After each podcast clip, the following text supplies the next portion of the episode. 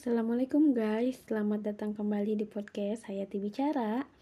Di sini kita ngomongin opini, gak harus sepakat, beda itu biasa. Yeay, kita balik lagi di podcast Hayati Bicara. Akhirnya gue bisa lagi nge-podcast. Terakhir itu gue upload kajiannya Habib guys. Abdurrahman Assegaf.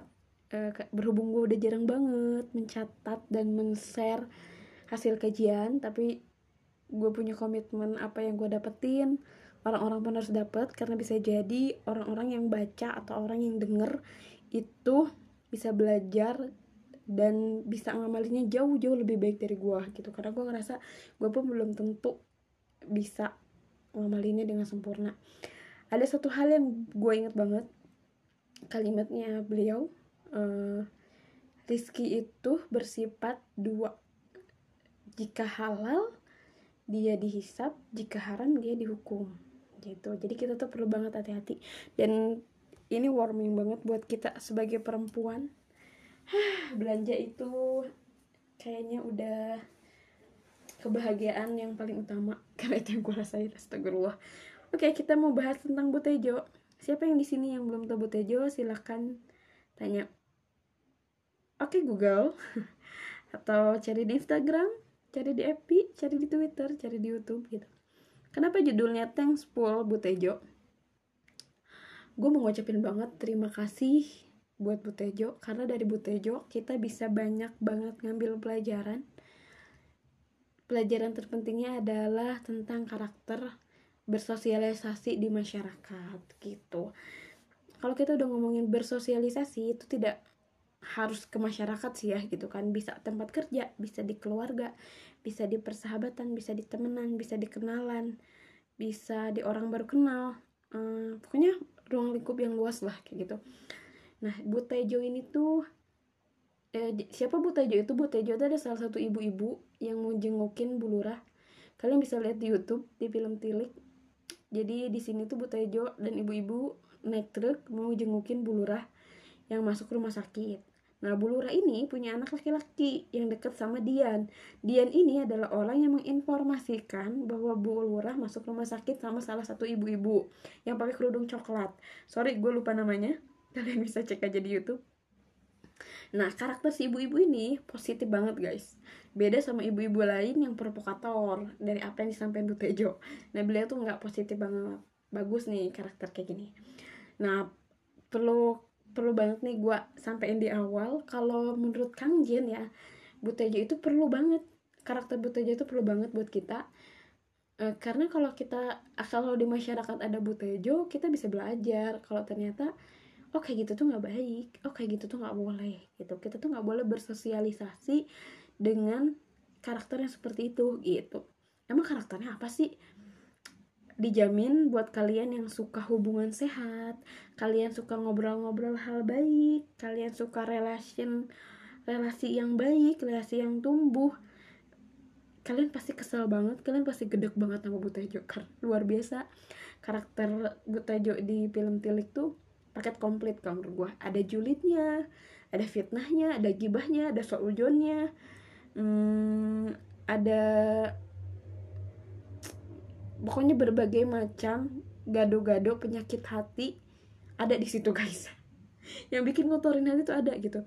Nah karakter Butejo kayak gini menurut gua ini kan opini ya kalau kalian gak sepakat nggak masalah. Kita nggak harus sepakat. Uh, menurut gua karakter Butejo kayak gini tuh bahaya sih kalau kita bikin dia di, ada di circle pertama. Karena hubungan kita pasti nggak sehat mental kita jadi nggak baik hati kita jadi kotor pikiran kita juga jadi nggak baik gitu. Karena ya gitu kan julid gitu kan. Jadi di karakternya Butejo di film Tilik ini tuh Butejo tuh uh, dia tuh ngegibahin Dian dari mulai praduga fitnah soujon dan seterusnya gitu. Gitu saking entah mungkin dia nggak suka kali ya sama Dian uh, uh, sebabnya apa gitu mungkin ya. Um, karena dia tuh sampai kayak dari sosial media ya gitulah pokoknya. Dia bener-bener nunjukin dia tuh julid parah sama Dian gitu.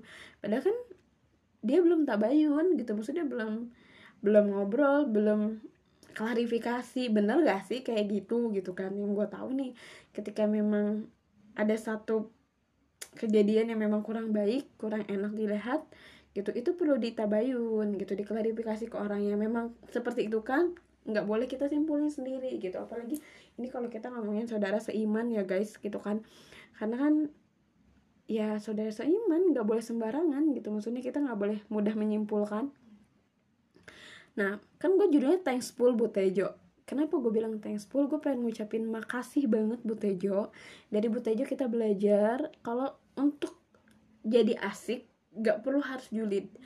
Kalau buat ngobrol gak perlu nyari topik yang ber, berujung gibah gitu. Karena uh, gini loh, yang namanya ngomongin orang kalau salah jadi fitnah, kalau benar jadi gibah sama aja kan gitu kan.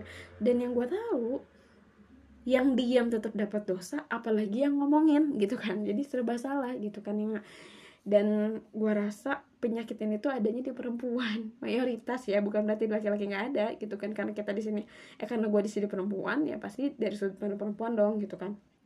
Karena memang banyak perempuan yang masuk neraka itu karena lisannya gitu kan. Uh, padahal kata Habib Usman bin Yahya perempuan itu adalah makhluk Allah yang paling mudah masuk surga gitu. Tapi faktanya ketika Rasulullah Isra Miraj uh, Rasulullah menemukan banyak perempuan di neraka itu karena lisannya nggak nggak bisa jaga nggak uh, karena lisannya dan nggak bisa jaga kemaluannya. Nauzubillah min zalik.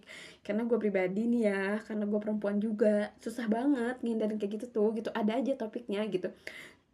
Terus gak boleh dong ngomongin orang tergantung hmm, kita ngomongin orangnya. Tergantung gini loh guys. Kalau memang ada beberapa hal kita perlu ngomongin orang lain. Dalam konteks bukan mau gibahin dia ya gitu kan.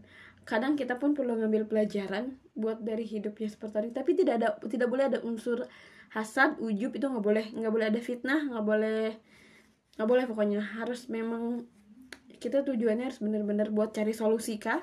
Buat nasehatin dia kah? Buat kita dapat solusi dari pengalaman dia kah? Kita punya masalah nih terus ngomongin orang itu. Kita ngambil pelajaran dari pengalaman orang itu supaya kita nggak nggak kejerumus ke jalan yang seperti itu juga gitu. Itu setahu gue boleh gitu kan. Uh, eh, gue pun di sini kenapa ingin bilang thankful ke Bu Tejo karena gue di sini belajar banget dari karakternya Bu Tejo. Dari Bu Tejo kita belajar gitu. Maksudnya jadi orang tuh nggak boleh julid jadi orang tuh nggak boleh fitnah jadi orang tuh nggak boleh ngedengki jadi orang tuh nggak boleh menghakimi. Kita tuh perlu banget tabayun kita tuh butuh banget klarifikasi gitu. Kalau Habib Abdurrahman Al Mutoha tuh selalu ngajarin buat kita ya sesalah apa pun orang di hadapan kita gimana caranya kita tetap mending dia baik uh, sebesar apa pun kesalahan dia gimana caranya kita buat tetap mandang dia baik dan buat ngajak dia jadi baik uh, dan buat nasehatin dia. Nah itu yang terpenting. Dengan kita cuman mengejek atau mengolok-olok mungkin gak sih seorang itu berubah kalau fakta? Ya tapi kalau nggak fakta udah mah kita dosa cuman ngejek-ngejek doang aduh e, dampak dari kita gibah atau julid itu banyak gitu. Hati kita kotor gitu yang terpenting itu adalah kita menjadi orang yang paling besar memberikan donasi pahala kita ke mereka gitu kan. Nauzubillah min jalik kalau memang kita udah tahu dia melakukan hal buruk terus kita omongin ya secara nggak eh, atau uh, udah udah mah dia melakukan hal buruk terus kita ngejek dia dengan mudahnya kita memberikan pahala-pahala ke dia. Nauzubillah kan gitu kan. Bukan berarti di sini gue lebih baik gue pun masih sering hilap gue pun masih belajar. Justru dari Ibu Tejo kita belajar banget buat hati-hati jaga lisan kita hati-hati jaga hati kita atau hati-hati jaga pikiran kita karena menurut gue karakter Butejo itu sangat-sangat berpengaruh besar energi negatifnya. Bahkan buat lo lo semua yang mungkin berbaik sangka di awal bisa goyah dan akhirnya berburuk sangka gitu sama omongan Ibu Tejo gitu. Saking energinya kuat banget itu karena ini pun ada di kisah nyata. Mungkin karakter orang kayak gini udah biasa ya di masyarakat gitu buat kalian yang udah biasa udah ya sorry. Kalau kalian buat kalian yang biasa ngobrol di masyarakat atau berinteraksi dengan masyarakat karakter kayak gini tuh memang ada di masyarakat gitu kan. Itu tuh jadi parameter kita banget. Kita nggak boleh kayak gitu gitu. Nauzubillah min zalik gitu. Kalau kata Kang Jen juga kayak gitu. Hmm, terus di sini kita belajar banget tentang Quran surat Al-Hujurat ayat 11 di situ tuh di Quran itu tuh kita bilang kita tuh nggak boleh merendahkan orang lain. Terus bisa jadi orang yang kita rendahkan rendahkan itu jauh lebih baik dari kita gitu kan. Kita kan nggak tahu aslinya dia itu ketika sendiri itu seperti apa. Barangkali dia banyak tobat gitu. Ini sih yang perlu diperbaiki banget. Gue tuh nggak setuju banget kalau semisal kita tuh menyimpulkan menghakimi mensetarakan orang lain sama kita gitu. Sudut pandang kita harus sama sudut pandang orang lain sama kita. Mak makanya gue bilang kan uh, di sini ngomongin opini nggak harus sepakat beda itu biasa. Karena menurut gue kita nggak bisa selepelin orang lain sama cara pandang kita. Karena bisa jadi informasi yang mereka masukin ke diri mereka itu belum tentu sama sama informasi kita gitu. Dengan dan kita nggak punya hak seenaknya buat menghakimi orang lain gitu. Dan atau menyimpulkan lo buruk lo jelek lo nggak baik itu tuh nggak nggak bisa kayak gitu. Lo siapa? gitu kan. Apalagi kalau kita bilang udah tempat lo di neraka. Ih oh sudah misalnya gak bisa banget guys. Kita nggak bisa menghakimi orang lain. Dan kalaupun kita ingin menegur atau mengingatkan itu dengan bahasa yang baik gitu. Nggak nggak bisa eh lo gini gini gini nggak bisa kayak gitu. Ada sopan santunnya lah ada attitude-nya. Kalau bahasa syariahnya ada akhlak dan adab. Kayak gitu guys. Nah di surat al hujurat kita tuh diingetin banget uh, buat nggak boleh merendahkan orang lain bahkan ini Allah lo yang ngingetin gitu kan. Itu kita tuh harusnya malu banget gitu kan. Nggak boleh merendahkan mengejek mencela. Di surat al hujurat ayat 11 di sini juga kita nggak boleh manggil buruk saudara seiman kita gitu. Uh, karena kan yang gue tahu ada salah satu hadis yang bilang uh, orang beriman itu bagian tubuh dari kita. Kalau misalkan salah satu ada yang sakit dari kita maka sakit eh kalau salah satu anggota tubuh kita ada yang sakit maka akan sakit seluruhnya gitulah. Itulah pengibaratan uh, saudara seiman gitu kan. Kita kudu pisan lah hati-hati kudu pisan banyak istighfar. Kalau kita udah terlanjur gibahin kita tuh perlu banget doain beliau yang udah kita gibahinnya gitu. Dan mohon ampun ke Allah semoga kita hati kita nggak berpenyakit uh, mata kita nggak jadi buruk ke orang gitu. Pikiran kita jadi benar semoga tingkah laku kita pun jadi dijaga kalau kita udah tobat gitu kan. Min dalik. Pokoknya semoga Allah jaga kita selalu jaga lisan kita jaga hati kita jaga pikiran kita. Sekian podcast dari gue semoga ada manfaatnya see you di podcast podcast selanjutnya. Mohon maaf bila ada salah kata. Bye bye guys. Wassalamualaikum warahmatullahi wabarakatuh